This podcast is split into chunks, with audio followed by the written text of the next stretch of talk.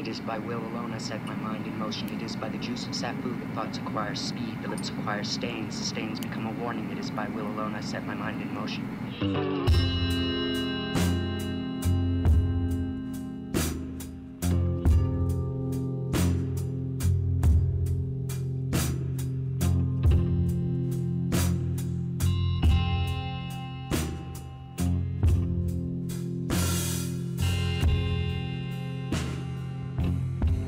And welcome to The Invisible Ray, a podcast about movies we like by people who like movies. I'm Andrew Ihla, I'm JoJo Seames. And I'm Elle Collins. and today we're here to talk about David Lynch's uh, 1984 adaptation of Frank Herbert's Dune. Yes, Dune. Dune. a hugely popular movie that everyone loves. Yes, and uh, yeah, there's certainly uh, there's an amount of opinions about it in the world. Um, to start off with, I feel like we should maybe say that like if there's any kind of background noise on this recording from the multiple fans we have running in our house here, uh, it's because it's May in Tucson, and I refuse to record a podcast without any fans running in the room. That's just it's not gonna that's not gonna happen. So just pretend it's uh Yeah. I don't know. Look, if if Dune teaches us anything, it's that you got to do what you got to do to survive in a desert environment. Right, exactly. It's true. That's, that's what I was getting to. So yeah, Dune. Um this is a pretty interesting one for us to discuss. Um Jojo and I especially are known for talking a lot on the internet about David Lynch. Um, especially, you know, over the past year, last summer when new Twin Peaks was happening. Uh, but we haven't talked very much about Dune just because, by the nature of it, it's very much outside kind of the uh, the aesthetics and thematic parallels that all of his other work kind of has to to itself and to each other. It sort of stands alone in a lot of ways. Um, Yeah. So you, it doesn't come up when you're discussing sort of his his general vibe. Although there are a certain amount of pieces of connective tissue that might be kind of surprising when you look at it through that lens. Yeah, I mean, obviously, the the biggest thing that that connects it to the rest of his work is uh, Kyle MacLachlan. Yeah, the the whole cast has is full of of people who would be Lynch regulars, and in a lot of cases, this was their first time. You know, other than Jack Nance, who was you know the lead in Eraserhead and would be in almost all of Lynch's stuff until until Nance passed away in uh, '97. Uh, there's a lot of other people who would go on to work in other pieces of his, and this is where they met. So it had a it definitely had a big impact on his career for better and for worse. Yeah. Also, I don't know if this is related to his eventual casting in Twin Peaks, but I do think it's interesting that Albert's dad is in this movie. Yes, and uh, we were remarking when we you know rewatched it to prepare how much uh, Jose Ferrer, at the age he was here, looks a lot like his son Miguel did. You know, in Twin Peaks at the end of his life. You know, he really aged. He really aged into his father much more than he than he looked like when he was younger. Yes, I was going to comment on that too. It's very noticeable. They're they're very similar as older men. Mm-hmm. Yep. Um, of course, not long ago, I uh, recorded an episode for uh, for Christmas of my other podcast, Into It, uh, with Katie Schenkel, where we talked about White Christmas, which features Jose's wife and Miguel's mother, Rosemary Clooney. That's right. Um, White Christmas, not a David Lynch film, but wouldn't it be interesting if it was? Oh my goodness, that's quite a that's quite a thing to imagine. Um, so where this falls in in the David Lynch canon is, uh, you know, he had done two feature films. He had done Eraserhead, which was kind of instantly like a cult midnight movie hit that, you know, wasn't still not a lot of people had heard of it, but it was definitely popular in you know art and film circles. Right. An incredibly esoteric, black and white, low budget experimental art film. and was a hit in you know the film industry in, and community. Like Stanley Kubrick immediately called it one of his favorite movies and screened it for the cast of The Shining to set the mood for that movie, which was you know just a couple years after it came out. So that had a pretty big impact. Uh, and then Elephant Man, uh, you know, which was based on the play, which was sort of based on the true story, uh, was you know got a lot of it got a lot of Oscar nominations and kind of made him more of a household name as someone who was uh, making serious movies and was to be paid attention to. So it makes a lot of sense, you know, if you're if you're kind of following a traditional uh, the career of a director, which of course is not exactly what Lynch ended up doing, but um, you know, you have your your experimental art film that catches people's attention, and then you have your Oscar bait, and then a producer comes to you and says, "Hey, we're trying to turn this well-known property into a giant blockbuster, and we think you could do it. Right. Will you You've- take a lot of money to try to do it?" Right. Like Yeah. we've seen that you have a whole lot of vision and look at these amazing things that you were able to accomplish on very small budgets. We would like to give you a big budget and an assignment to have you adapt a pre-existing work for a major audience. Make us a crowd pleaser. That was that was the assignment. This was the result. And basically, everyone involved ended up regretting it on some level or another in this particular instance. Right. You know, you you could see uh, Lynch Lynch gave it the old college try, didn't he? But you know, it it became very apparent that this was not a way that he was comfortable working in, and this is uh, the the producers were frustrated and people were not having the best time on this Right. Yeah. on putting all this together And he accepted the job without having ever read Dune and without having any particular interest in science fiction, which is very interesting, especially because he ended up doing the script as well. He he wrote and directed it.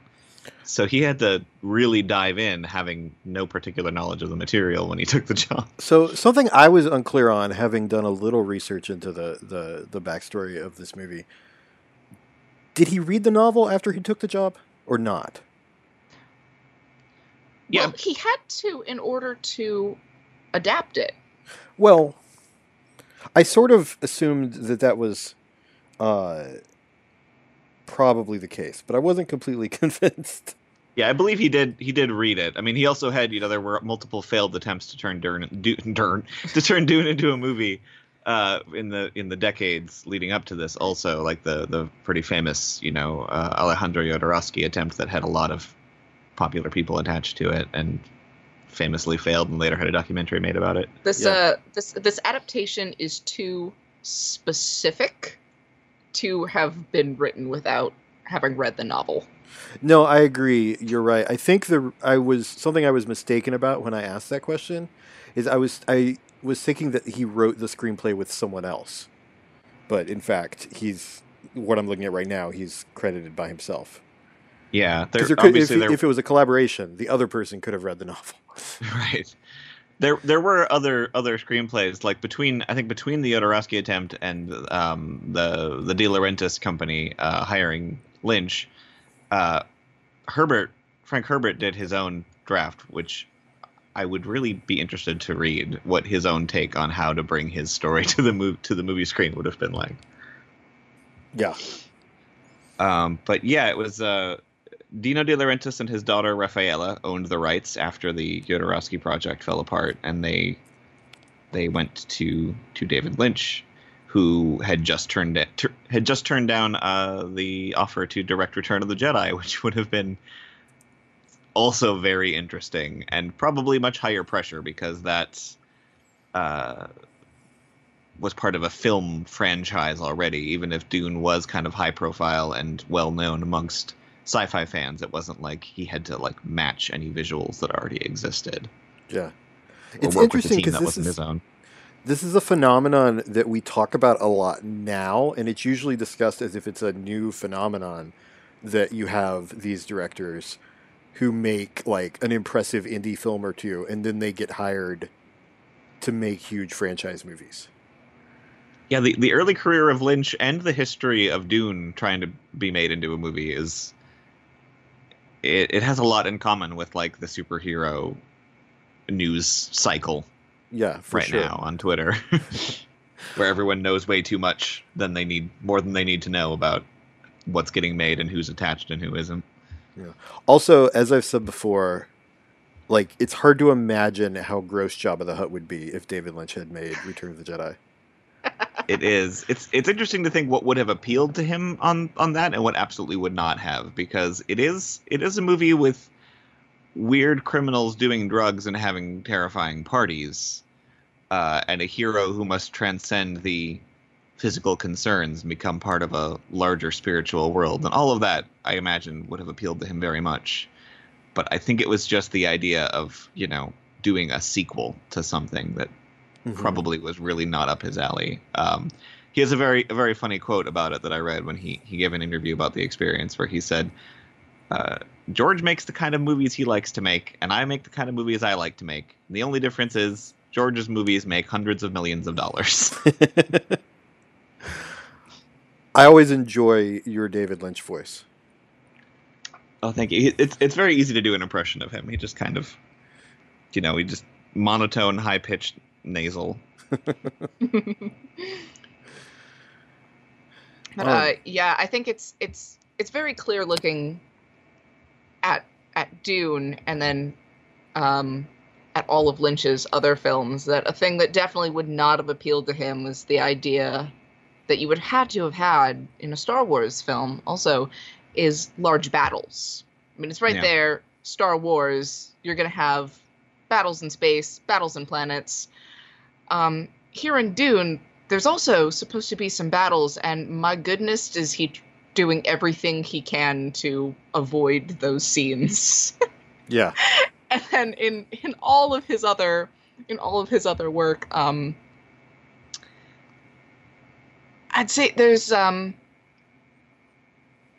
there's some one-on-one violence that's very in, very intense that Mhm. goes on, and there's a whole lot of the threat of violence, but um, yeah, it's all it's all very very intimate, very very personal. Um, no no big battles, no you know nameless hordes of people fighting against hordes of other people. Really, very few action scenes in Ve- any kind of traditional sense. Yeah, very very little action. More more the th- the threat of action that could happen, rather than than what does happen. Then, like I said, what does happen is usually it's a it's a very one on one kind of affair. So here, of course, there's supposed to be some big battles because um, of what goes on in the in the plot of Dune, and he he sort of he sort of just uh, breezes over them as as much as he can here in this adaptation. Yeah.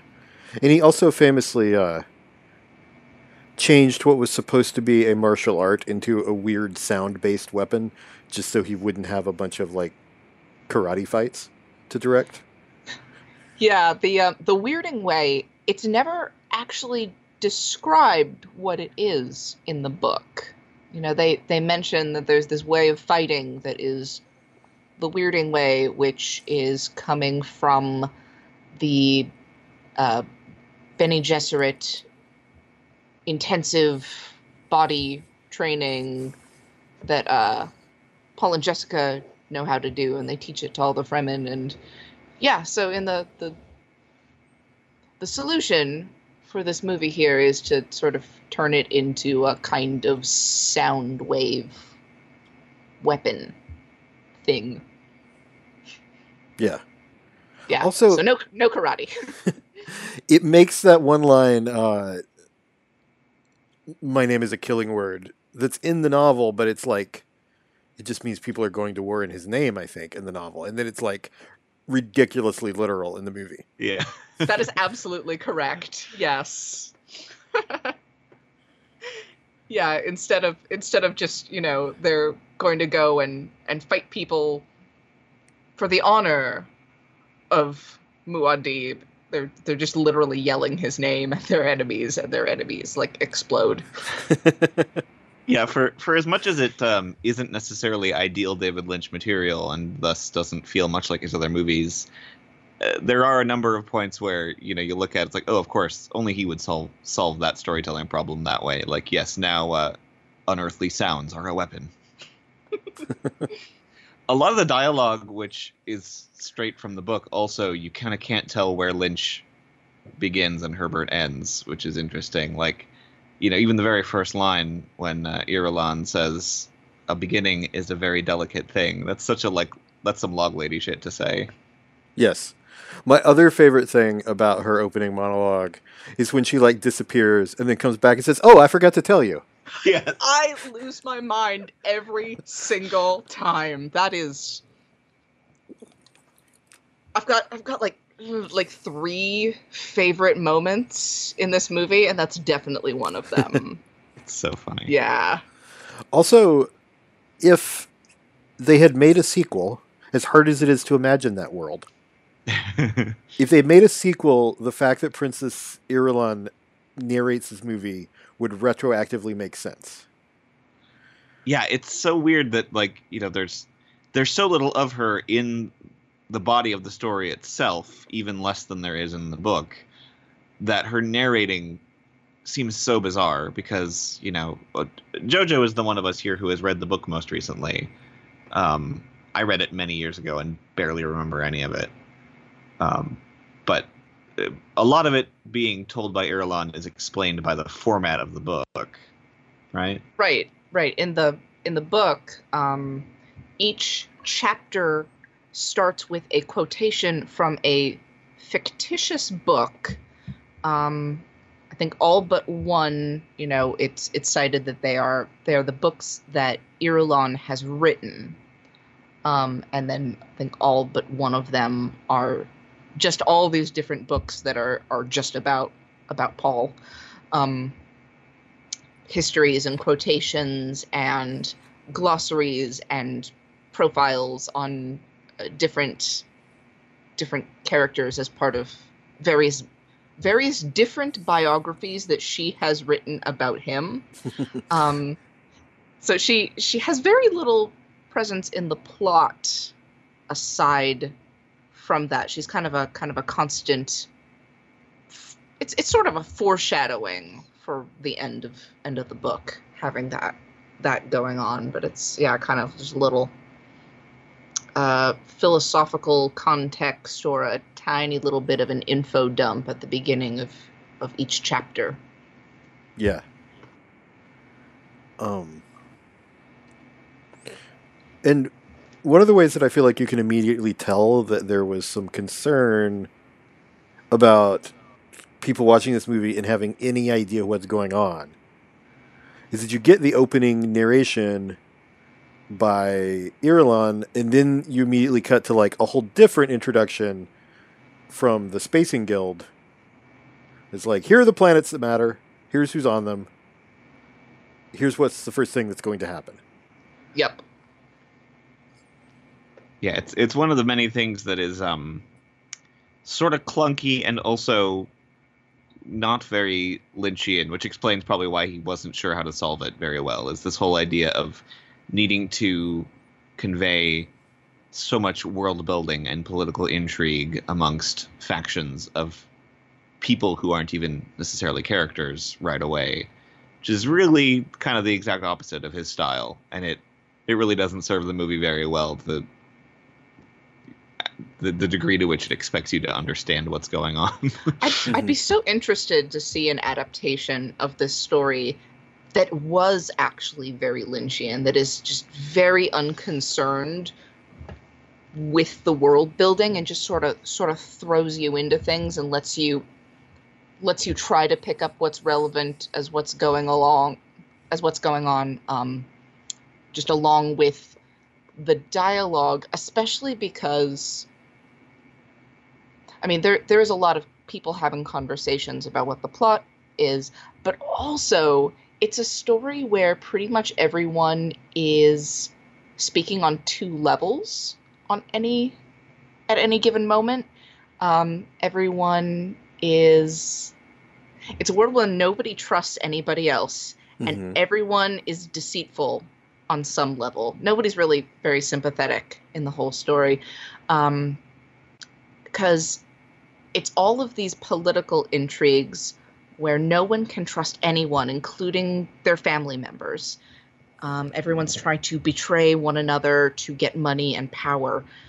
So there's a whole lot of people having meetings or a dinner party or something, and they're having a conversation and they're trying to read one another's body language and so they can tell like ah there's this tiny tiny curl of this person's lip when they say this word or there's sl- a slight inflection on the way they say this person's name which tells me the depth of their hatred or that they're actually lying about this. Well now i'm going to twitch my pinky slightly to uh, communicate in a secret battle language or use a coded phrase so that the people who are on my team know that I know that this person is lying to us about their intentions.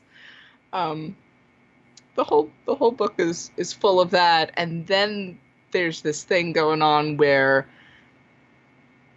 the religious teachings of a group have been planted in a community like hundreds of years ago which that community has interpreted as prophecies and we're going to manipulate these people's beliefs to secure our place but then it turns out we're just fulfilling the prophecy and also there are drugs that give you superpowers yes multiple drugs that give you different superpowers Yes, Sure. multiple different drugs that give you different mental superpowers. Yeah, and and of course related to that, there's the there's these very important like different categories of people. The mentats who are like human computers, although they mostly just seem like pretty smart dudes. Uh, yeah, they're su- they're supposed to be like super logical, but they all seem like they're kind of dumb. None of none of them seem particularly impressive. Um, and then there's uh, uh, Dr. Yueh, who is a, uh, a Suk doctor who has imperial conditioning, which is represented by a little diamond on his forehead. Um, Right, which means that he has been like so conditioned to save life that it's unthinkable that he could ever be responsible for not doing everything he can to save life. Right. So then, of course, he turns traitor. Right. You know, he's really upset about it, though, to his credit. yeah, he seems very upset. Yeah. Um, and then there's the the uh, uh, Bene Gesserit sisterhood who are like, uh, like, uh, space nuns that, except they get married, um, who practice eugenics as some sort of long term plan. Um, Right. there's just a very, lot. Very a lot of intense. factions. Yeah, very intense secret human breeding program and for some reason like other people will go along with this like other powerful people know that their that the Bene Gesserit's whole deal is human human breeding like like you breed dogs for specific traits like they're doing that. Um and everyone everyone knows this and knows that you know they'll they won't be told what the the heritage of everybody is but um i don't know. For some reason they they go along with it. It's unclear what what the the pur- purported purpose of the Bene Gesserit is except they also seem to be a kind of sort of boarding school for all the various princesses in the world and they get taught martial arts And then on top of all these factions, like multiple major characters go by like three different names interchangeably throughout the story. Yes. Oh, and one faction that we haven't even that didn't even come up in that discussion is the uh, the uh, Spacing Guild, who are the only people who can who have like faster than light travel, because to make faster than light travel workable, you have to like en- en- enclose yourself in a chamber of spice gas. If you keep doing that, it turns you into a giant slug, uh, which makes it harder to socialize with other people. I would imagine. I- yes. Yeah, like no one's ever seen a navigator, which is yeah, a person who's been injected with so much concentrated spice that they turn into I think it kind of looks like a cuttlefish in this Yeah. movie. Yeah, I always think think cuttlefish when I Mhm. see it. Yeah. And they their their power to see into the future is so great that they can fold space-time physically to move a whole spaceship through space-time and get to another planet. So, since you've read the novel a lot more recently than I have, uh, in the novel, I feel like my memory of it is different from the film in that I was thinking that they don't, that the spice in their mutation doesn't give the navigators the power to fold space in the novel. It makes it like, it makes it safe. It enables them literally to navigate through that jump. Or am I just remembering that wrong?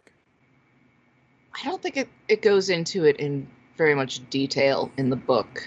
Maybe it does in one of the sequels. I've read three of the sequels a long time ago, and they were mostly incomprehensible and became like increasingly more incomprehensible. So, You don't say.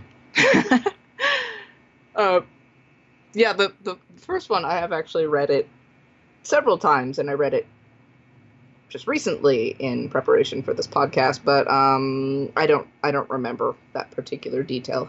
I remember that you don't see the navigators or you know have a scene with them in the in the book. That's something that was kind of made up for this movie to um have have some exposition and to get like a cool weird creature thing in there. Yeah. Fold, folding space time is my my understanding of how it's supposed to work. And of course, the scene where they travel to Arrakis, where you see the third stage navigator in the ship doing his thing, is one of the more like uh, over the top Lynchian moments in the movie because it's just sort of leaves behind concern about anyone understanding what's going on and just shows you a bunch of lights and the cuttlefish man shooting beams out of his head. Yeah, and yeah the navigator itself could be like something from a Eraserhead. Yeah.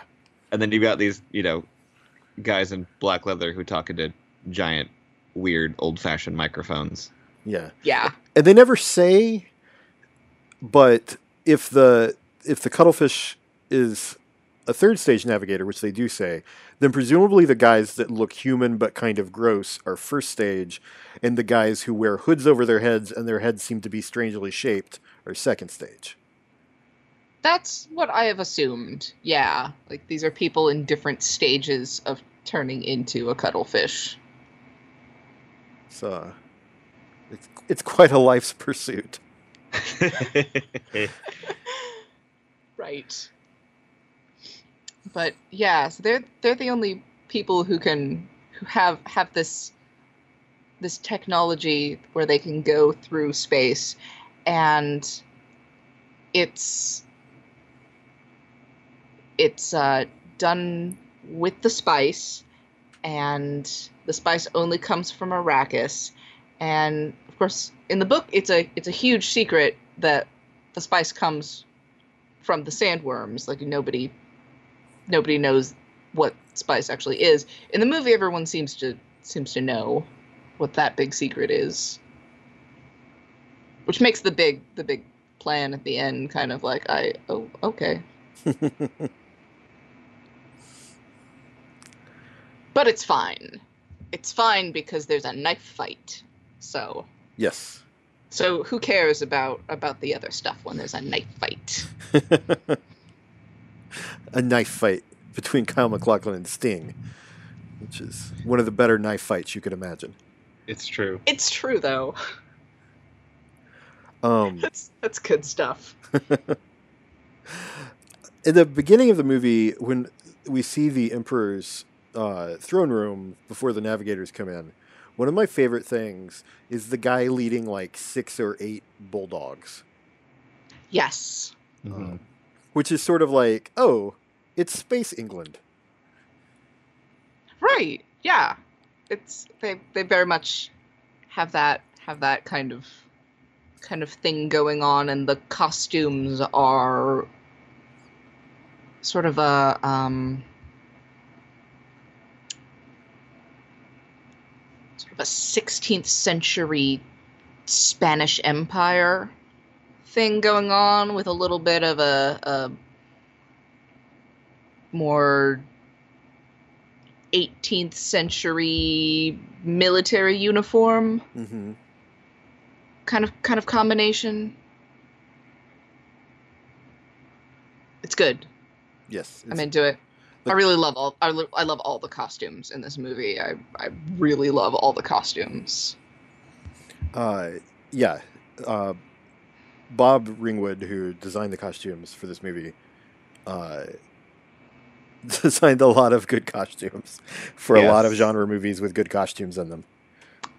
Yes. Indeed. He, also designed the costumes for all four Burton and Schumacher Batman movies, which Mhm. makes perfect sense when you when you look at this. I Yeah. remember being a kid, not having seen Dune yet. This may actually be why I saw Dune for the first time, but I'm not 100% sure.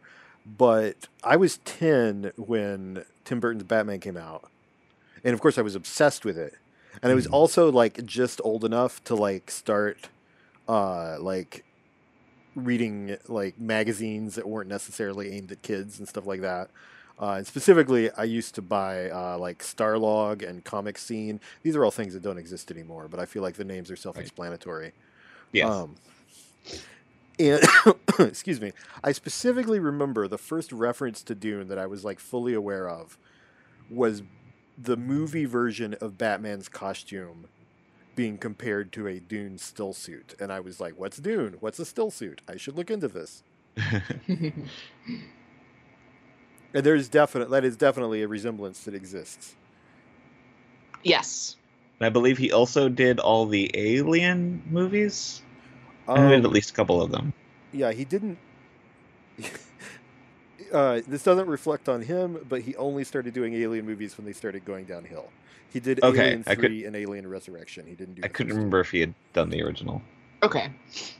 That that still makes sense as like all costumes by the I by the same person. I remember him being on one of the many Alien anthology box set bonus features talking about uh, David Fincher being an asshole to work with. For some reason, that stuck in my head. But but also, it's another connection that kind of makes sense. It's like, yeah, it's it's an Alien movie plus a Batman movie. Yeah, yeah. And the worms were were done by um, Carlo Rambaldi, whose team also made the xenomorphs in the first movie. They took took Giger's design and did the mechanical stuff to it. something I found disappointing. Uh, and I did the research to make sure that I wasn't wrong. Now, I I like uh, the actor. I think his name is Freddie Jones, who plays Thufir Hawat. Mm-hmm. uh, the good Mentat. Um, Mhm. In that first scene on Caladan, where he and the two other guys come into uh, come into uh, to Paul's room, Freddie Jones is the only actor that did not go on to star in a major uh, beloved genre series in the next ten years. I guess that's true. He did he did do other David Lynch projects, but not Twin Peaks. Right. Because the other three are, uh, are, of course, Kyle MacLachlan, who started Twin Peaks, among many other things, and uh, Dean Stockwell, who would go on to, uh, to play Al the Hologram in Quantum Leap, and, of course, Patrick Stewart, uh, who I think did some sci fi TV as well. Sounds familiar. He might have. I'm not sure. Uh, something I was reminded of when I did the uh, Dreamcasting column for the new Dune is that almost none of these people look like they were described in the novel at all. Uh, the character that Patrick Stewart plays is an is described as an ugly lump of a man. Yeah, with a with a with a huge scar on his face, and of course Patrick Stewart is dignified and gorgeous, and they a very, did, a very, a very clean person. Yes. Not, not uh, hygienically necessarily, but just kind of design wise. Yeah. Right. He's sleek. they did give him a scar along his jawline, but it's in like the place that could distract the least from his handsomeness of anywhere on his face. yeah, Right. yeah. You don't you do not notice it at all, But he does such good things with his lines. right? Like, oh my god, no one, no one was more born to say mood is a thing for cattle and love play It's than true. Patrick Stewart. Cattle. Love play. It's Um, wonderful. Also, it's really obvious if if the last name wasn't enough, it's really obvious from the description in the book that uh, Wellington Yueh is Asian. Uh, Yeah. but they Yes. just gave Dean Stockwell a little mustache and said it'll be fine. Um, Duncan Idaho also in, in from the description in the novel seems to be much less white than he is in the movie. Yeah, and from the the description in the book, I've always just assumed like, oh, th- he's a he's a black character. Mm. Yeah. Uh, yeah, it definitely says he has like a dark complexion and uh, And black curly dark hair. curly hair. Yeah, but you know, it's an early '80s genre movie, so like they were even more inclined to make everything very white than they are in these kinds of movies now. It's true. I love how the little uh, the little tablets that they look at things on are like less advanced than the ones we have now, and this is nine thousand years in the future. Well, it's nine thousand years in the future, and they don't have any any computers. Yeah. Well, true. These are like, it's it's like really fancy, like microfiche that they have. Instead, all of all the computing power is done by the mentats with the power of their giant eyebrows. Uh, on that on that note, I was I was saying, you know, I've got like three favorite moments in this in this film. My number one favorite is uh, every moment Brad Dourif is on screen and says or does anything. yes, Brad Dourif is peak Brad Dourif in this movie, and it's wonderful. He's so Brad Dourif. he is he is the Dourifest. Yes, it is Uh, amazing. Something I love in this movie is any time there's a moment of humor, and there's only like two or three. Uh, and one of the best ones, uh, and I may be stealing this from you, Jojo. This may have been what you were about to say. Is is the the, the discussion of whose plan it is on Giedi Yes. Oh my god, incredible. Uh, the the the little like sideways glance that that Brad Dourif gives when he says the plan. It is perfection. It is perfection. And the, the the stilted way he says everything, like there is a there's a period between each separate word in a Mhm. sentence he gives. You can tell the scenes where David Lynch was having the most fun was anything on uh, Planet Har- Harkonnen. Yeah. Yes. Shit just gets wild on Harkonnen. On planet Giedi Prime. Yes. I love when Uh, they show Giedi Prime from space. It has this like spot of light on the dark side of it. That I can't figure out what would create that, but it sure is interesting. I don't I don't know. Um, yeah. yeah, it's always planet with a spot of light, and then like building with a mouth. Yes. And it's it's weird and industrial and everyone on the whole planet has red hair. Yes, uh, and the the uh, the the less fancy people all have like one stripe shaved out of the middle of it. Yes. And it is the planet where no one has dogs because they are evil. Their prisoners must milk tiny cat bodies. That's Which is so some- weird. Some weird shit that didn't come from anywhere. Yeah, that did not come from the book. It came from the book that, you know, they have uh Thufir Hawat captured and they're giving him a giving him a poison um and he can't he can't leave or he's gonna he's gonna die because he won't get the antidote. Um, it's completely made up for this movie that the antidote comes from milking a hairless cat that has a rat taped to it. Which they don't even bring up. Just duct taped on there. It clearly wasn't in the script, or they probably would have mentioned it. Just at the last minute, someone was like, "Yes, strap strap a rat on there." I love it so fucking much.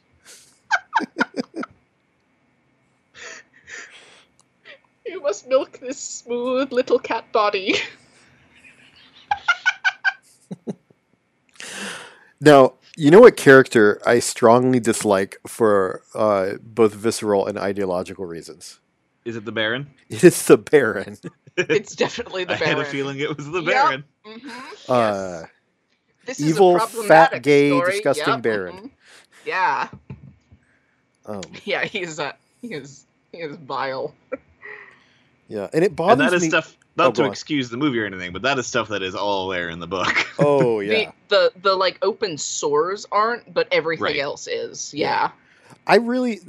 That's another thing that specifically bothers me about the Baron is not that the open sores are gross; it's that they look fake.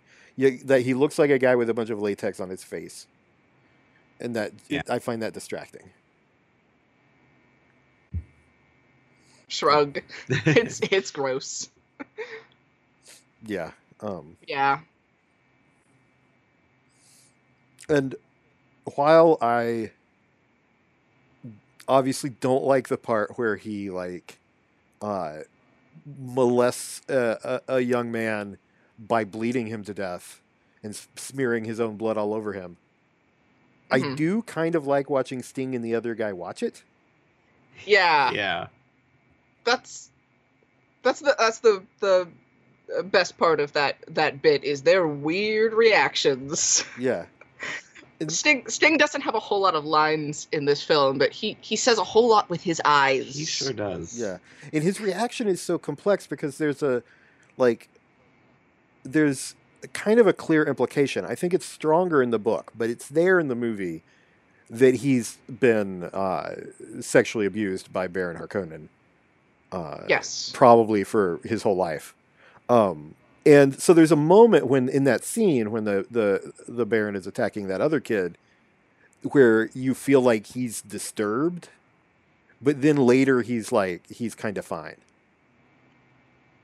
It's like right. It's it's it's a, it's a complicated thing where he's um uh, disturbed and trying to hide it, and also he's kind of into it and trying to hide it, and also he just would really he mostly would just really rather be anywhere else at that moment, but he's trying to hide it.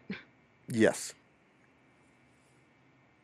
Um, and the other guy, uh, Rabban, is that his name?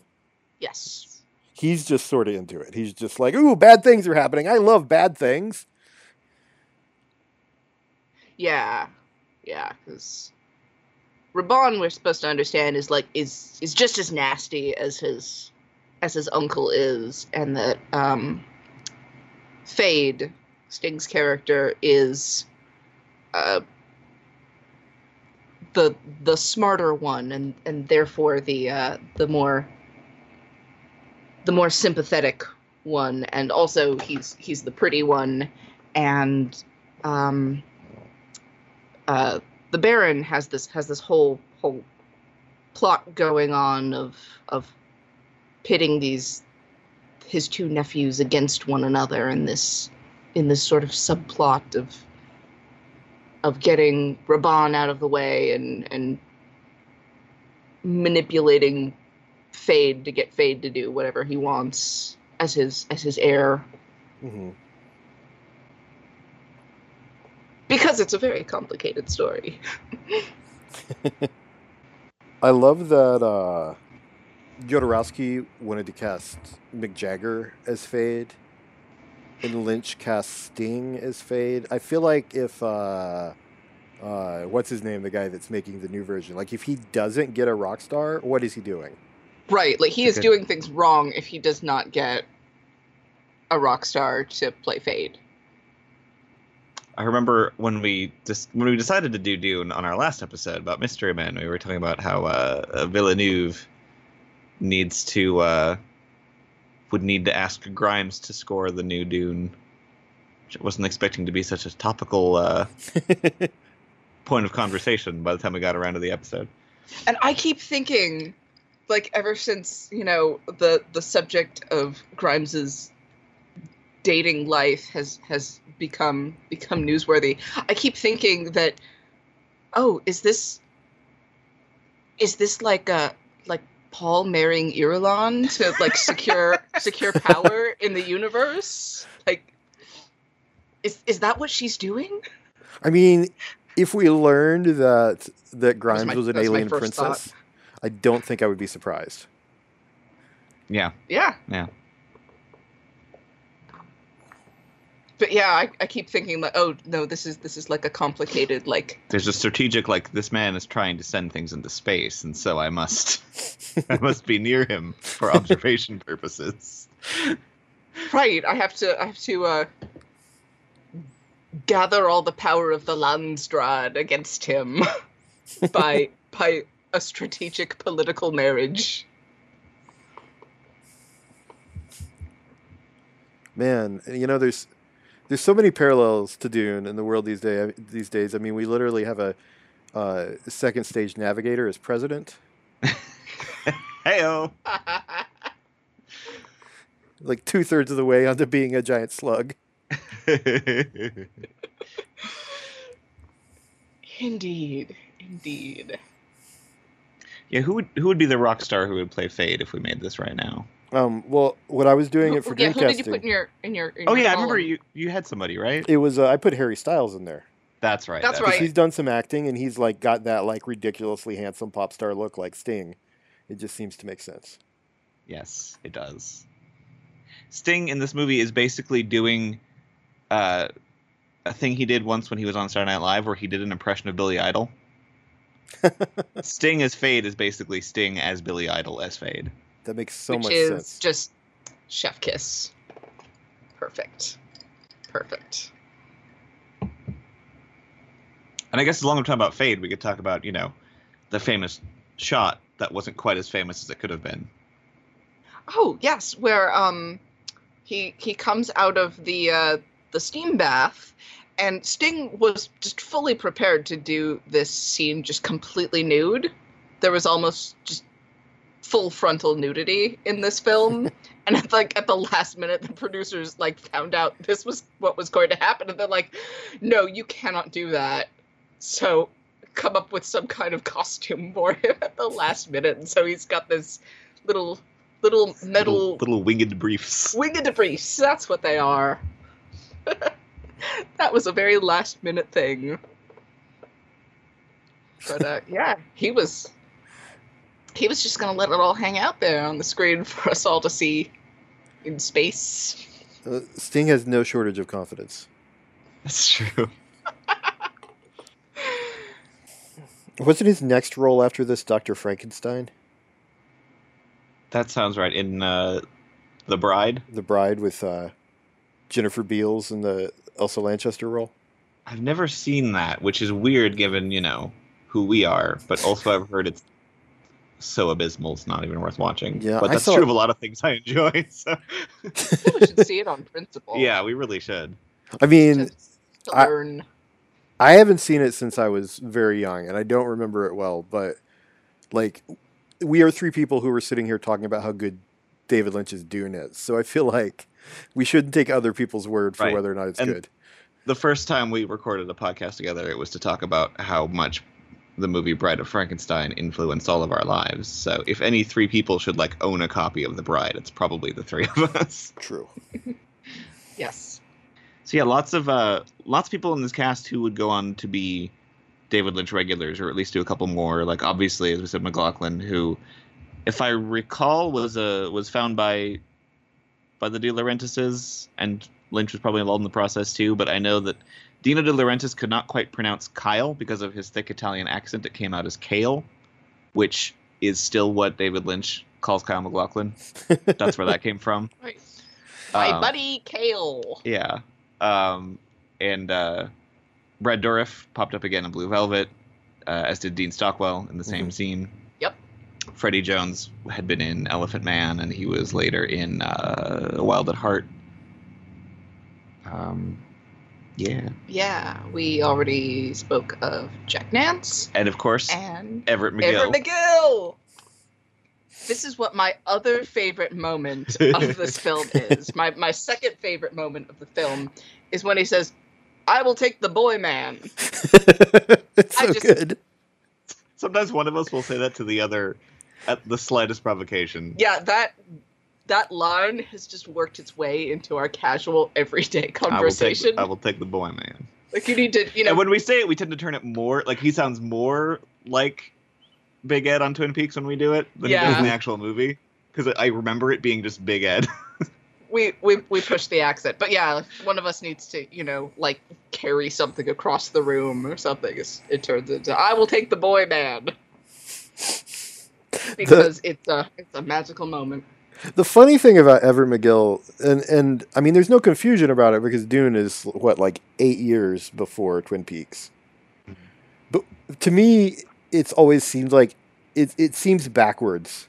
It, Edward McGill feel Everett McGill feels like the guy that you cast as like the the forthright, well-meaning gas station owner, and then later when you need a big guy to play the leader of the tribe of desert people you're like, hey, you know, the guy who played the, the gas station owner could do it.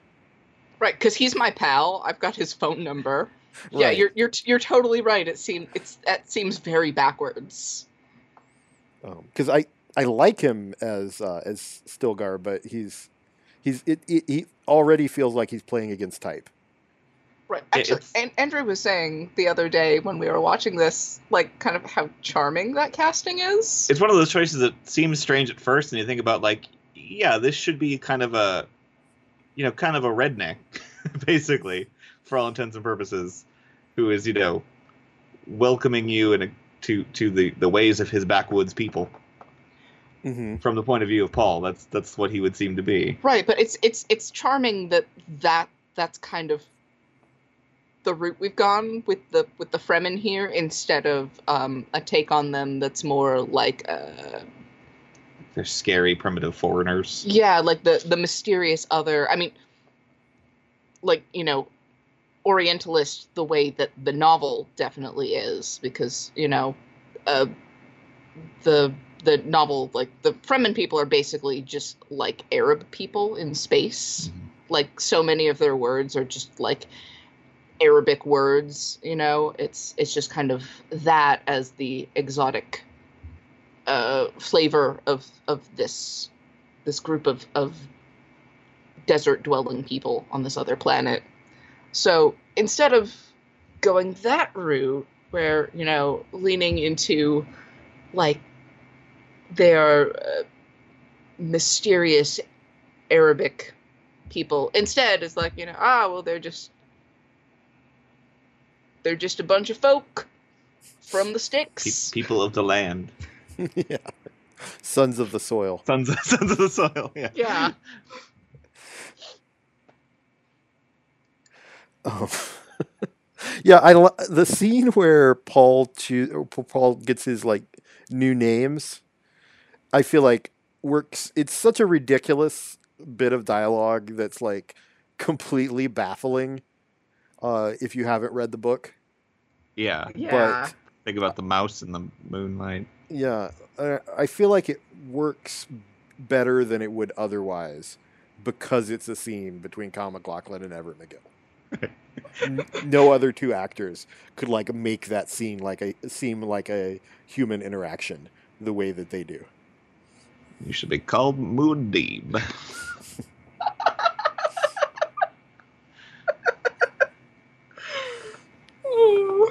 It's such a weird parade of people. Like every time I watch this, I'm surprised by one or two people who pop up who I forgot. Like I always forget Ma- Max von Sydow is in this movie. Mm-hmm. He doesn't like, get to do you- very much. No, it's such a weird little part. Like, I feel like he's one of those actors who is, you know, thought of as extremely prestigious because he's been in a lot of, you know, great masterpieces for like 65 years now. and yet he will basically show up for anything. Yeah, he, he seems like he's been in a lot of masterpieces, but also he was in Needful Things. right? He's just been in a lot of things. Law of averages says he's probably great. You know, he he shows up to do the work. He is a professional. God bless him. Showing up for one scene performances in sci-fi movies where you don't expect him is Yeah. thing he does. Yeah. And uh, Sean Young, who had a pretty interesting career going forward from this movie. yeah, I mostly remember her from the whole Catwoman thing. Right, and I guess she had just been in uh, in Blade Runner, which is the other thing, Mhm. probably the, the single thing she's most famous for, and then immediately went into this, and then yeah, a lot of um, a lot of kind of famous misfortunes of failing to get roles or getting fired or things going wrong Yeah. or getting injured or things like that. She doesn't really have a lot of charisma in this movie, but I don't think that's her fault. I think it's this movie's fault. Yeah, I think it's David Lynch being presented with writing a romance scene. Yeah, a Not- romance scene really based on Frank likes doing. Herbert. right. Yeah, it- which in itself is a very specific thing, and uh, Uh, yeah. Frank Frank Herbert's source material gave him nothing to work with, and then, you know, kind of every every character is just sort of stoic. hmm So that's that's just what what she is here. S- stoic, like everyone is. yeah, Oh, and we're talking about all the surprising cast members. We have to talk about Alicia Witt. yes, Ah, yes. another another David Lynch regular for Yes. you know all you know 40 years of her life or whatever. She just keeps popping up once every every now and then at different ages as she grows up. Uh, when I was a teenager, I had the biggest crush on Alicia Witt on Sybil. That's right. That was her, wasn't it? Yeah, she was the teenage show. daughter on Sybil, and she was like, she was very, she was like, I feel like she was one of the few. I guess it was her and Darlene on Roseanne who were like believably like counterculture in a '90s way. It's true. Yeah, and then of course she was also in uh, uh, Cecil B. Demented, which is a, a movie that I love, although it doesn't get a lot of talk these days. It's true. And yeah, she she played uh, Gersten Hayward at age like fifteen, and again at age forty in seasons two and three of Twin Peaks. And a lot of people did, like there was there was no reason to even know that's who that was in season three, which I love. That like you had to read the credits to catch. Oh, that was that was the same character. Right. Yeah, They did put her in pink satin. They did to make the visual connection. yeah, and of course she's only like eight and looks much younger in this, but she was like, she had already gotten attention as like a child genius, Mm-hmm. so they knew that she could like handle it.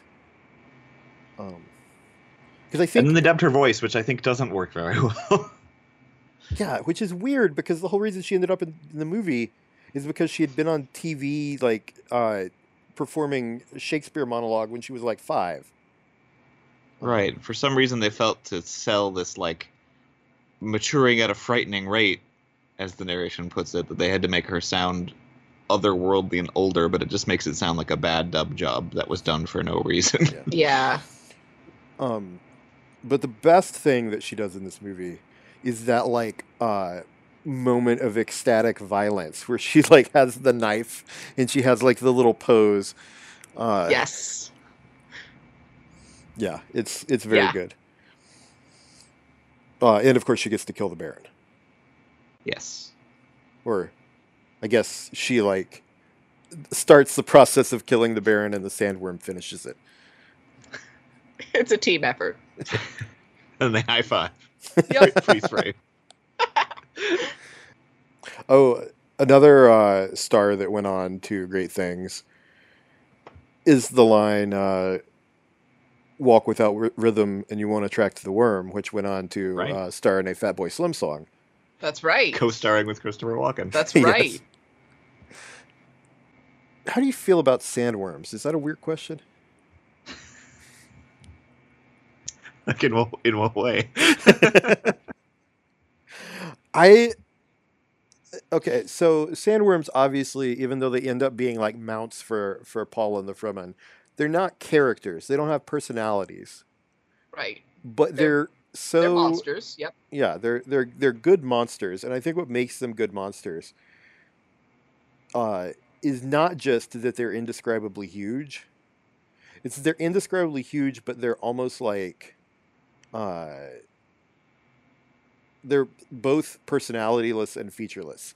They have these sort of like three-sided double layer mouths, but otherwise they're just giant tubes, as worms are. And they, Right. but they're like so enormous you can't even contemplate their existence. hmm Right. They're basically like storms. Yeah, They're just bad things that happen in nature that can kill you if you don't look out. Right. Which is is very much the way the narrative kind of want, wants you to think about them is that they're they're they're described the same way that sandstorms are or that like heat is where it's they're a, a, a natural feature of the world and you learn to you you can't fight it you just kind of learn how to live alongside it right. yeah. Uh yeah they're they're pretty they're pretty cool.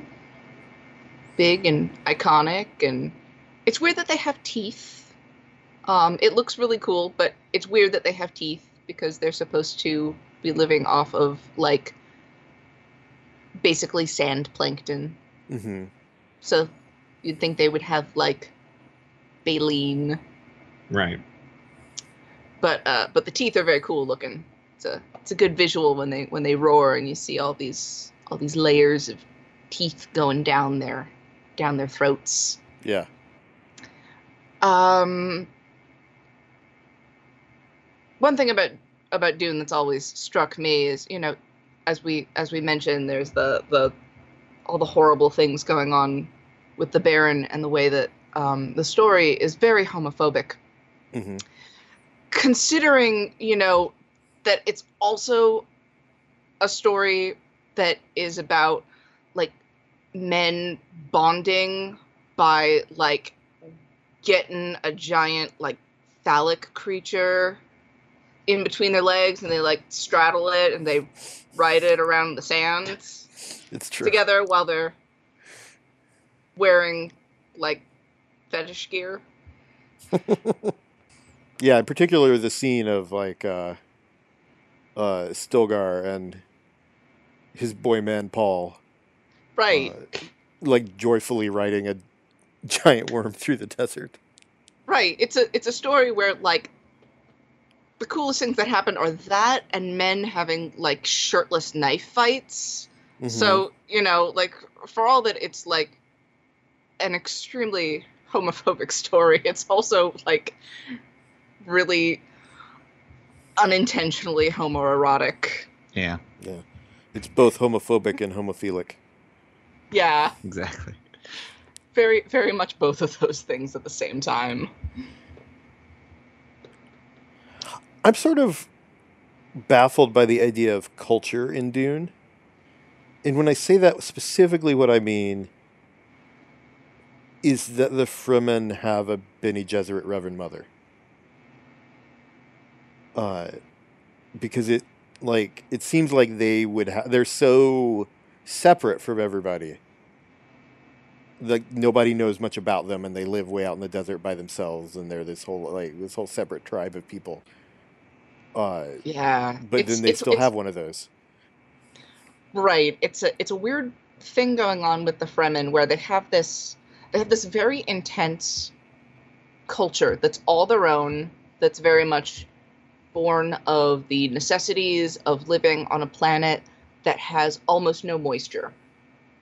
And all of that so that they're this very like hard, intense people whose you know, cultural trappings are all based around what are the few materials that they have to work with and trying to lose as little moisture as possible from themselves and their their uh, uh, rock cave cities and all of that.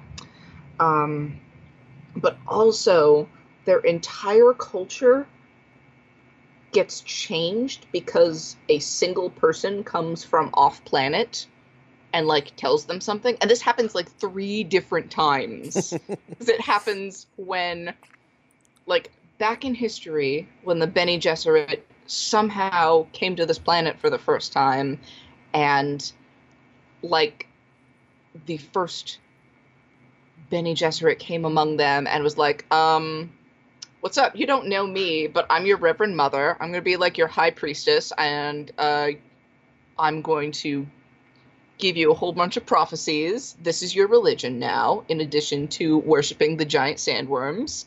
You will also uh, have the Bene Gesserit. We're gonna we're gonna teach you things, and we're going to give you a bunch of like quotations and prophecies.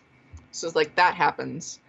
Um, the the whole thing where they are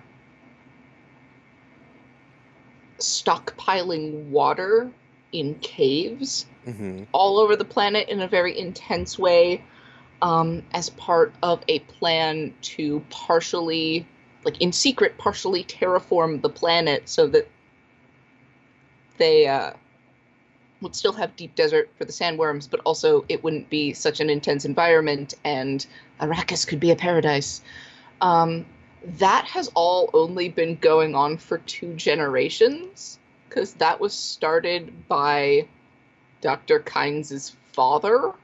He showed up and was like, Hey y'all, I'm gonna be a Fremen now. And they're like, Okay. And then he's like, So I've done the math, and if we all stockpile water, we could terraform this planet in 500 years. And they're all like, All right, we'll all go along with that. So that thing, which is like a huge dominating part of their culture, has only been there for like two generations. Hmm. And then Paul shows up, and they're like, "Ah, you fit with all these prophecies that the Bene Gesserit gave us like 300 years ago or whenever, and uh, you are our warrior messiah now, so you can yell at rocks." So this happens like three times, where it's like, here's one person, and um, there's like, you know, affecting just populations of uh, thousands to millions of people on this planet that they all just kind of kind of kind of go along with i guess the spice is sort of giving them a little bit of a like a hive mind Yeah, I mean, to, to be a- fair, to they're all super stoned all the time. they are um, but they don't have Bene Gesserit training so even though they all have all this spice in their every waking moment they do not have superpowers Right. Um, Just Paul does because he is from a different planet. He he's the new guy who shows up, so he's the one with superpowers. well, they don't address this in the movie at all, but obviously the uh, the Bene Gesserit have some kind of relationship with Arrakis because they take the water of life. Right. Yes. Like they the Fremen know what the water of life is, and the Bene Gesserit know what the water of life is, and like nobody else knows the secret that if you take this specific uh the specific vomit from a baby sandworm if you drown it in water that is going to be this specific because they accidentally did that one day. yeah, that will be the specific form of the spice drug that will give you super concentrated superpowers. right. Uh, That- Only Reverend, eh, only Reverend mothers get, and the one dude who is going to be the Kwisatz Haderach. Right. I sort of feel like rewatching this this most recent time. When Paul takes the water of life, he kind of turns into Dale Cooper. he does. He super does. You're That- right. And that sequence, the the kind of visual montage that follows, is one of the more Lynchian parts of the movie. It, it's sort of a precursor to Twin Peaks Part Eight, sort of cataclysmic light show that happens with things swirling on the camera for a while there. kind of is. Kind Yeah. of is. But yeah, he definitely uh like he starts getting like really excited to tell people things. right, in- which in is like a, Dale does. a I Dale Cooper thing. too. Yeah. It's great. He's got this smile like he's got a secret that he's trying to tell you, but he's not going to tell you. Right. He doesn't have it before that, but he has it afterwards, and it's very it's very Dale Cooper. I feel like I'm uh, like I'm dunking on Dune a whole lot, and I want to be clear that all my dunking is on the book. Well, yes, but it's also very well deserved. I really I really like this movie, and I don't want to make it sound like I don't because I love this movie. And actually, you know, Dune is one of the books I've read the most and was hugely influential on me at a young age. It's just that it's I feel like you kind of have to attach a butt to that. I mean, you, But- can't you can't just go around saying you were hugely influenced also- by Dune and not sound like an asshole. but it's also like super problematic and also dumb as hell. yes, Yeah. I just want to I just want to make that real clear that I know that it's dumb as hell and very problematic, but also I love it and then I love this movie that n- they didn't have a good time making and that uh, was not a successful film. But I like it and I find it very charming It's- and yeah, I like I like a lot of the things that it is doing. it's fun to watch, and it's mostly very earnest, and it's uh, some things work work really well, and the things that don't work well kind of do so entertainingly. It's Yeah, got, a- totally. it's got it's got so many actors I like wearing costumes that I like a whole lot. Yeah, That sometimes that's all you need. that's yeah, that's that's mostly what I ask out of science fiction or Yeah. fantasies. Just have have a bunch of actors I like and give them weird costumes. I feel like, um, and it seems like the three of us may have talked about this on some podcast before because it's a very us discussion. But when people judge the quality of a film, most people mainly think slash talk about writing and acting. Yeah. And uh, I feel like mise en scène does not get enough respect. Agreed. Yes. This movie has great mise en scène. It does. Yes. Um, It's it's this strange position where when people talk about how bad it is, I simultaneously agree and want to fight them. Because it's like it's like that's not even like is it good or not is really not a discussion that I think needs to be had. It clearly it clearly isn't uh, achieving the goals it set out to achieve, but also it's kind of great. yeah. It's It like has a scene- it's like asking is a sandworm good or not? it just is. Just respect its power and let and let it change you. I mean, this movie's kind of like a sandworm. It's also kind of like a hairless cat in a strapped in a box with a rat duct taped to it. It's a lot like that, yeah. It is a whole lot like that. Again, just Being held by it. Sting. just accept it and let it Let it flow. let it let it flow. Let the spice flow. Let this film be the antidote to the poison that is forced upon you. I guess in, in talking about the problematic themes, we should maybe bring up how it like just cuts out kind of the the wrap up part of the ending that sort of is what the book was all about, but they just take it out of the movie because it's weird.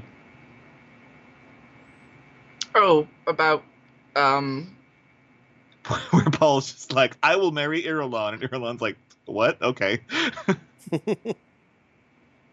yeah, she's kind of like you Who know never they have never interacted in the movie up to now. No, they haven't. But she's she, she's very much just like, you know what? My father's always hated me, and I was always going to get married off to somebody that I've never met. And at least you're not a gross old guy. At least you're cute. Okay. What's up? Let's get married.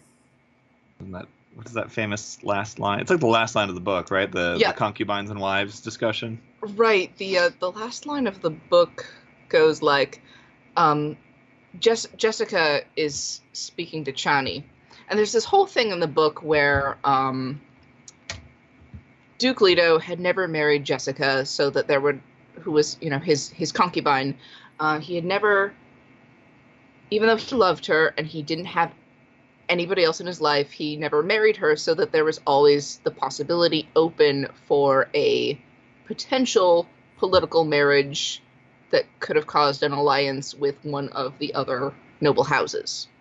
And it's a whole thing. And then um, Jessica, you know, she's she's cool with Paul being with Chani, but also she's like, ah, okay, but even though he is Paul Muad'Dib, this great warrior leader of the Fremen people, he's still also uh, Duke Atreides, so he's going to have to get married to a noblewoman at some point. Um, so, like, okay, it's cool that he's having a good time with Chani, but, you know, she shouldn't get any big ideas.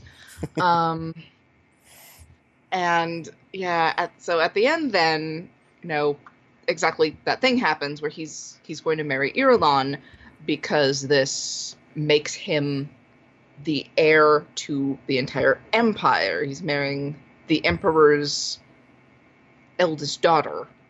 Um, and he doesn't have a male heir, so Paul is going to be that heir, and he's going to be the new emperor of the entire Dune universe. Um, and then Jessica, you know, like, is, I guess, wanting to reassure Chani that like, hey, politics is stupid. Um and and don't worry because Paul just said like yeah, I'm going to marry her, but it's going to be totally like a political thing. I'm definitely not having kids with her. You are you are my main squeeze, Chani. You're what it, you're what it's about. I'm in love with you, not with her. But she's to give me an empire and this is to like fix everything for all of us. Um, so, after all of that context, the last line of the book, Chain, uh, Jessica is saying to Chani, like, look at her standing there, so haughty, so confident. Let her console herself with her books and her writing. She will have little else. Um, Weirdly rude. for it is it is we, the ones who are now called concubines, that history will call wives. And that's how the book ends. That's the last line. That's the last line. so weird. before before it goes into the appendices. That's the last line, and it's it's such a such a weird line to end on. Um, Also, am I remembering incorrectly, or does Irulan like quietly murder Chani in the sequel? I do not remember. I feel like I she poisons her or something because she's like jealous of her relationship with Paul. Maybe I'm remembering that wrong. I, I do not remember that at all. There's there's a few things I remember from the sequels, and that's not one that I remember one way or the other. Mostly, what I remember is Paul's it's either son or grandson who turns into a sandworm and like at several points during the book he decides to you know bring up in conversation. By the way i don't have any genitals. This is mostly what i remember is this guy turning into a sandworm sitting around in like a cart because he can't walk anymore and I, I i picture it as just like a wheelbarrow. So i imagine just like a big kind of larva man sitting in a wheelbarrow yelling i have no genitals! That's that's my takeaway from the sequels. Dune is weird.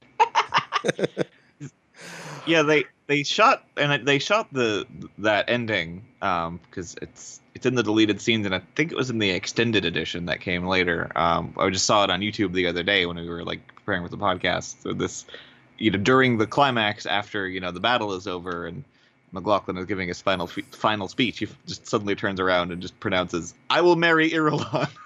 it's like the weirdest, just because they haven't set up why Right. and then and then uh, she and and uh, Jessica, Chani and Jessica have that conversation, and it's the end of the movie, and it's like, yeah, it's it's already a weird big idea that seems even weirder if you try to cram it into the narrative of a movie. I think, especially if you didn't take the time to set it up. and because this movie has a lot more going on with the battles and it has kind of a weirdly little emphasis on the the book's main story about bloodlines and intensive human breeding um,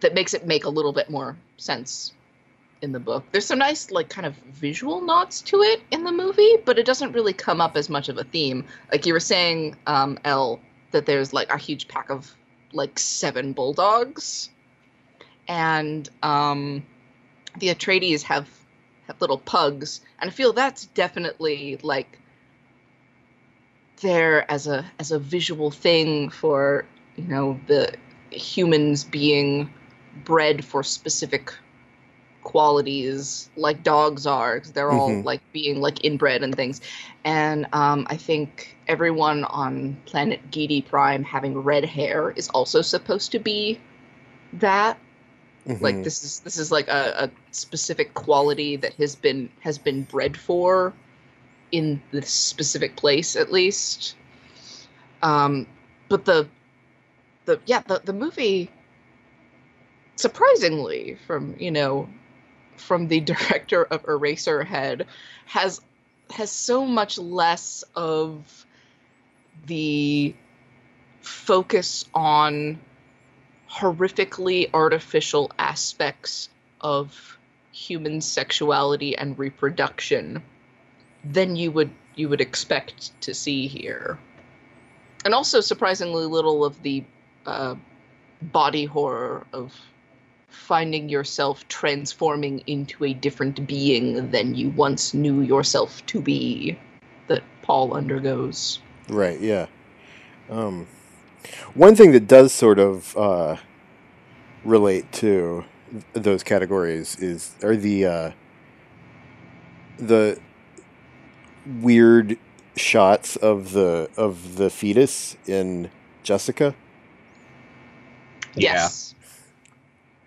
Um, where you just sort of see her like you sort of see her sort of emerge uh, as a fetus like out of Jessica's guts basically it's a very it's a very strange shot um, Yes, it is. oh something uh, that I wanted to mention is another one of the uh, exceedingly rare moments of comedy in the movie that I really love is uh, is Paul demonstrating the weirding way and telling the guy to yell at the rock. Oh, yes. Yeah, yell at it. All all the other Fremen just sort of laughing like, "Come on, you're gonna yell at the rock," and the guy's just like, "Break." it Uh. it works because they have the Fremen laugh. They're like the the movie is acknowledging this. This is weird and silly. Yeah.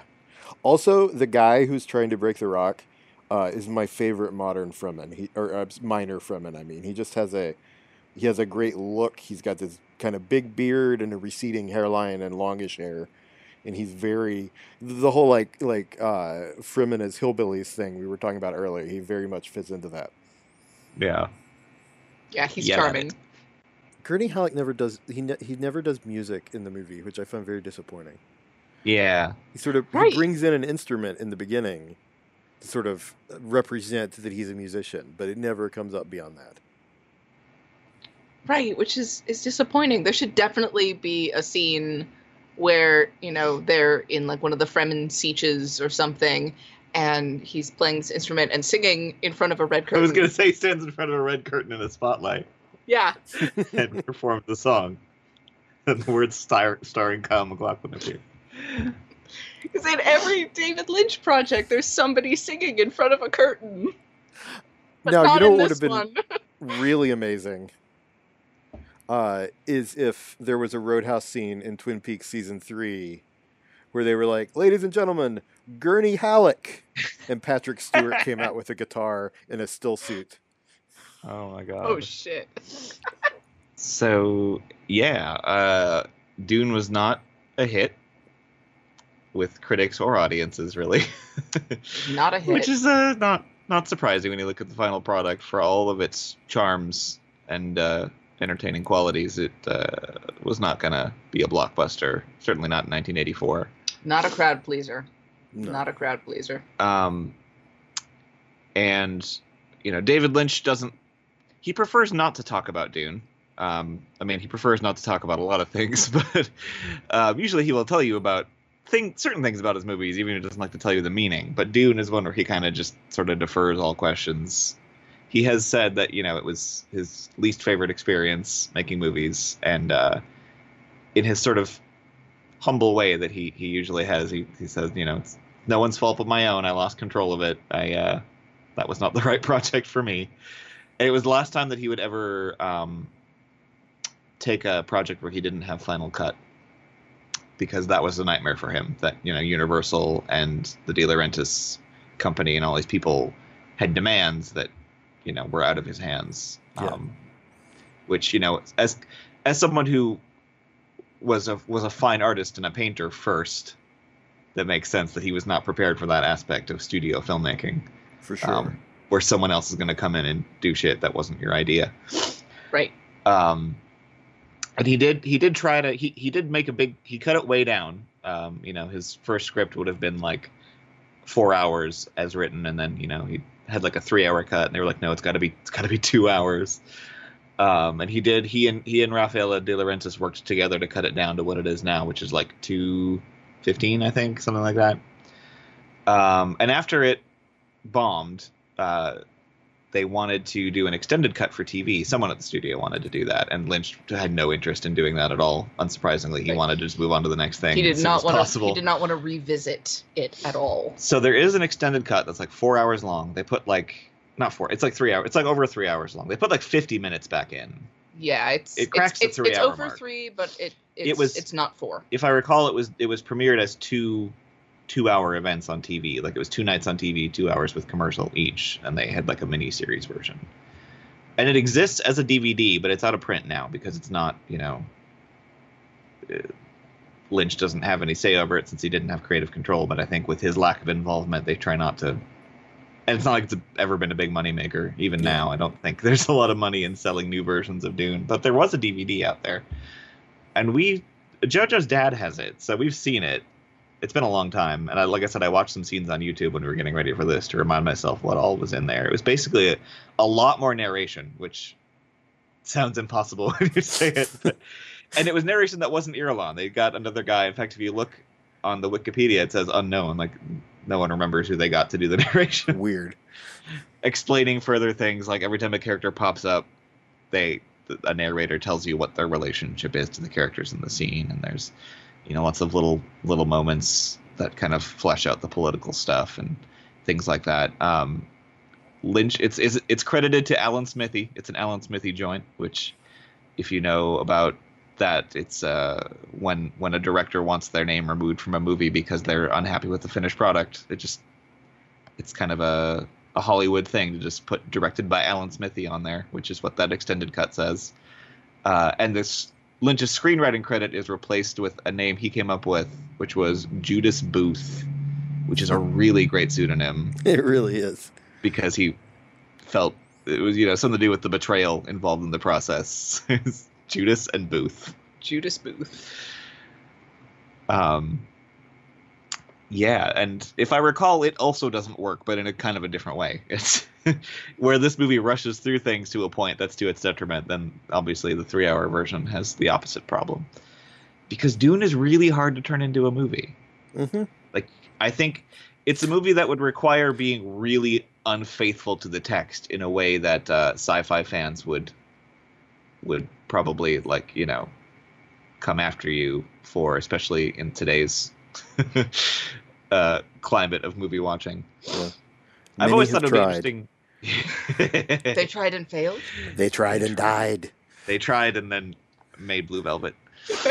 um, I th- I've always thought it'd be interesting to do a version that like starts with Paul and Jessica crashing in the desert, and everything before that is like flashbacks or you know is told in different ways. But Or- the plot of the mo- the Right. plot of the story itself is everything in the desert. Yeah, Yeah. or or starts after Paul has already become the leader Muad'Dib, and then the story is told in a non-linear way, which totally makes Yeah. sense because it's about you know people being able to look backwards and forwards throughout time Yeah. that could be that could be a cool structure I think that's that's the key that from what I've seen everyone is missing when they talk about turning Dune into a movie is it would have to be nonlinear to be in any way entertaining and also have the important stuff from the book.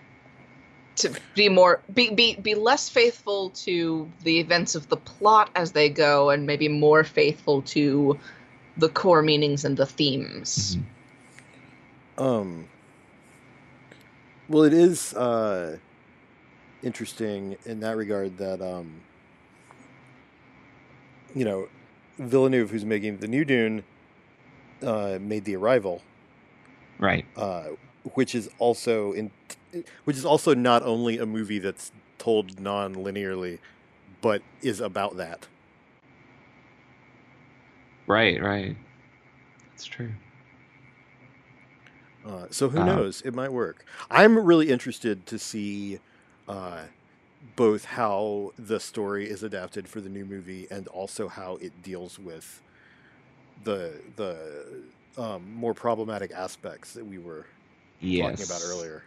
yeah absolutely Um, there was a miniseries in like two was it 2000 the sci-fi miniseries. 2000 or 2001 which i Um, which i quite like a lot yeah, it's pretty good. Um, and it's you know it's it's got it gets to sprawl out, and they do make an effort to give like Irulan more to do in the story itself. And she and Paul have like a relationship where they kind of hang out and talk about how weird their royal parents are and stuff like that. That's very charming and, and then sort of and then she's got this whole thing going on where she decides since no one will tell her what's going on that she's gonna go just kind of do spy shit and she goes and figures out what everybody's plots are just on her own yeah. So I recommend that too. It's um still still plagued by how hard it is to turn this story into anything visual. Um, Um, but but it it has more time to tell the story in a way that makes sense and you can get a foothold on. I've been curious recently to watch that. I never have. Um, every time I see like pictures from it, I'm always deeply disappointed by the costuming. Yeah, I mean it's definitely plagued by you know this was made for the Sci-Fi Channel in the year 2000. It Mhm. doesn't uh, it doesn't look like it cost any more than that would imply. Right. it's it's it's got some nice hats the the Mhm. cost the costumes aren't you know to like the wonderful level that that this is um but it's it's got some nice hats. It's got some nice you know like character motifs and things going on. Like an effort was made And, on uh, a budget. One thing i really like about it is um it, it kind of uses its low low budget to its advantage a little bit in that it's very stagey.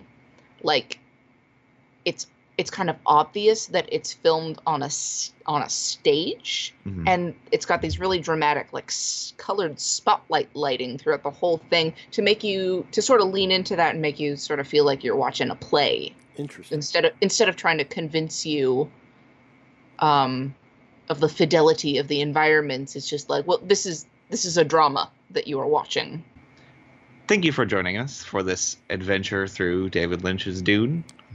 Um, if you want to find any of us online, uh, we're all on Twitter pretty frequently. I am at Andrew Ihla, and uh, the thing I am busying myself with these days and for the rest of the year probably is uh, my new animated video series, uh, Obsidian National Forest.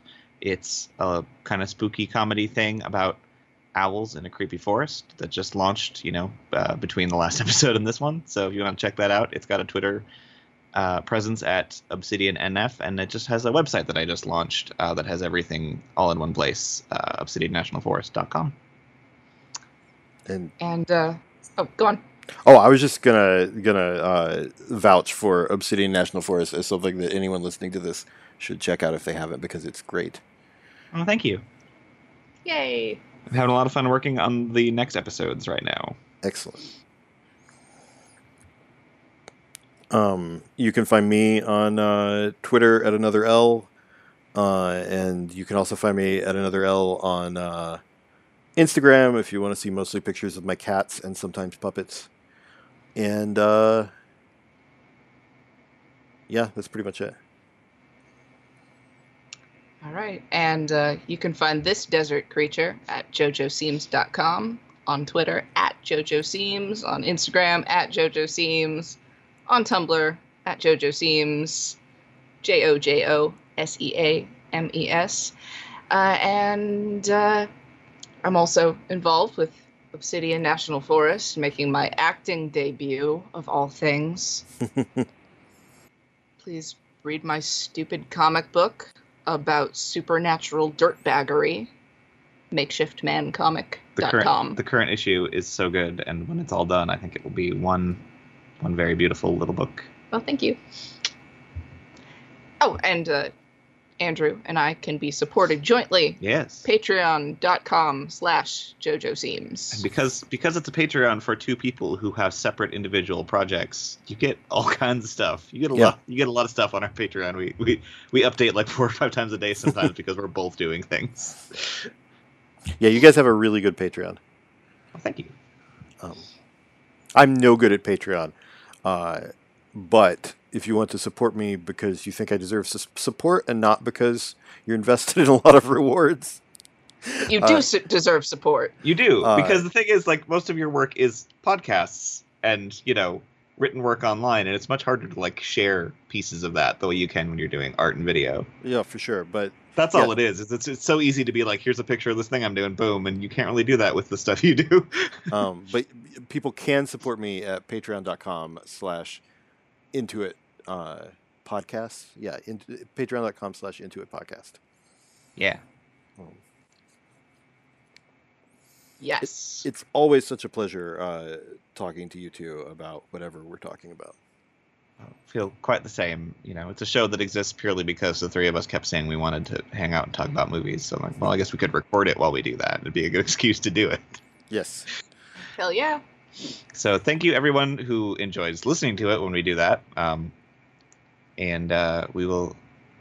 You look like you're going to say something. I was going to say they can join us next time when we talk about Wings of Desire. Or in German, Das Himmel über Berlin.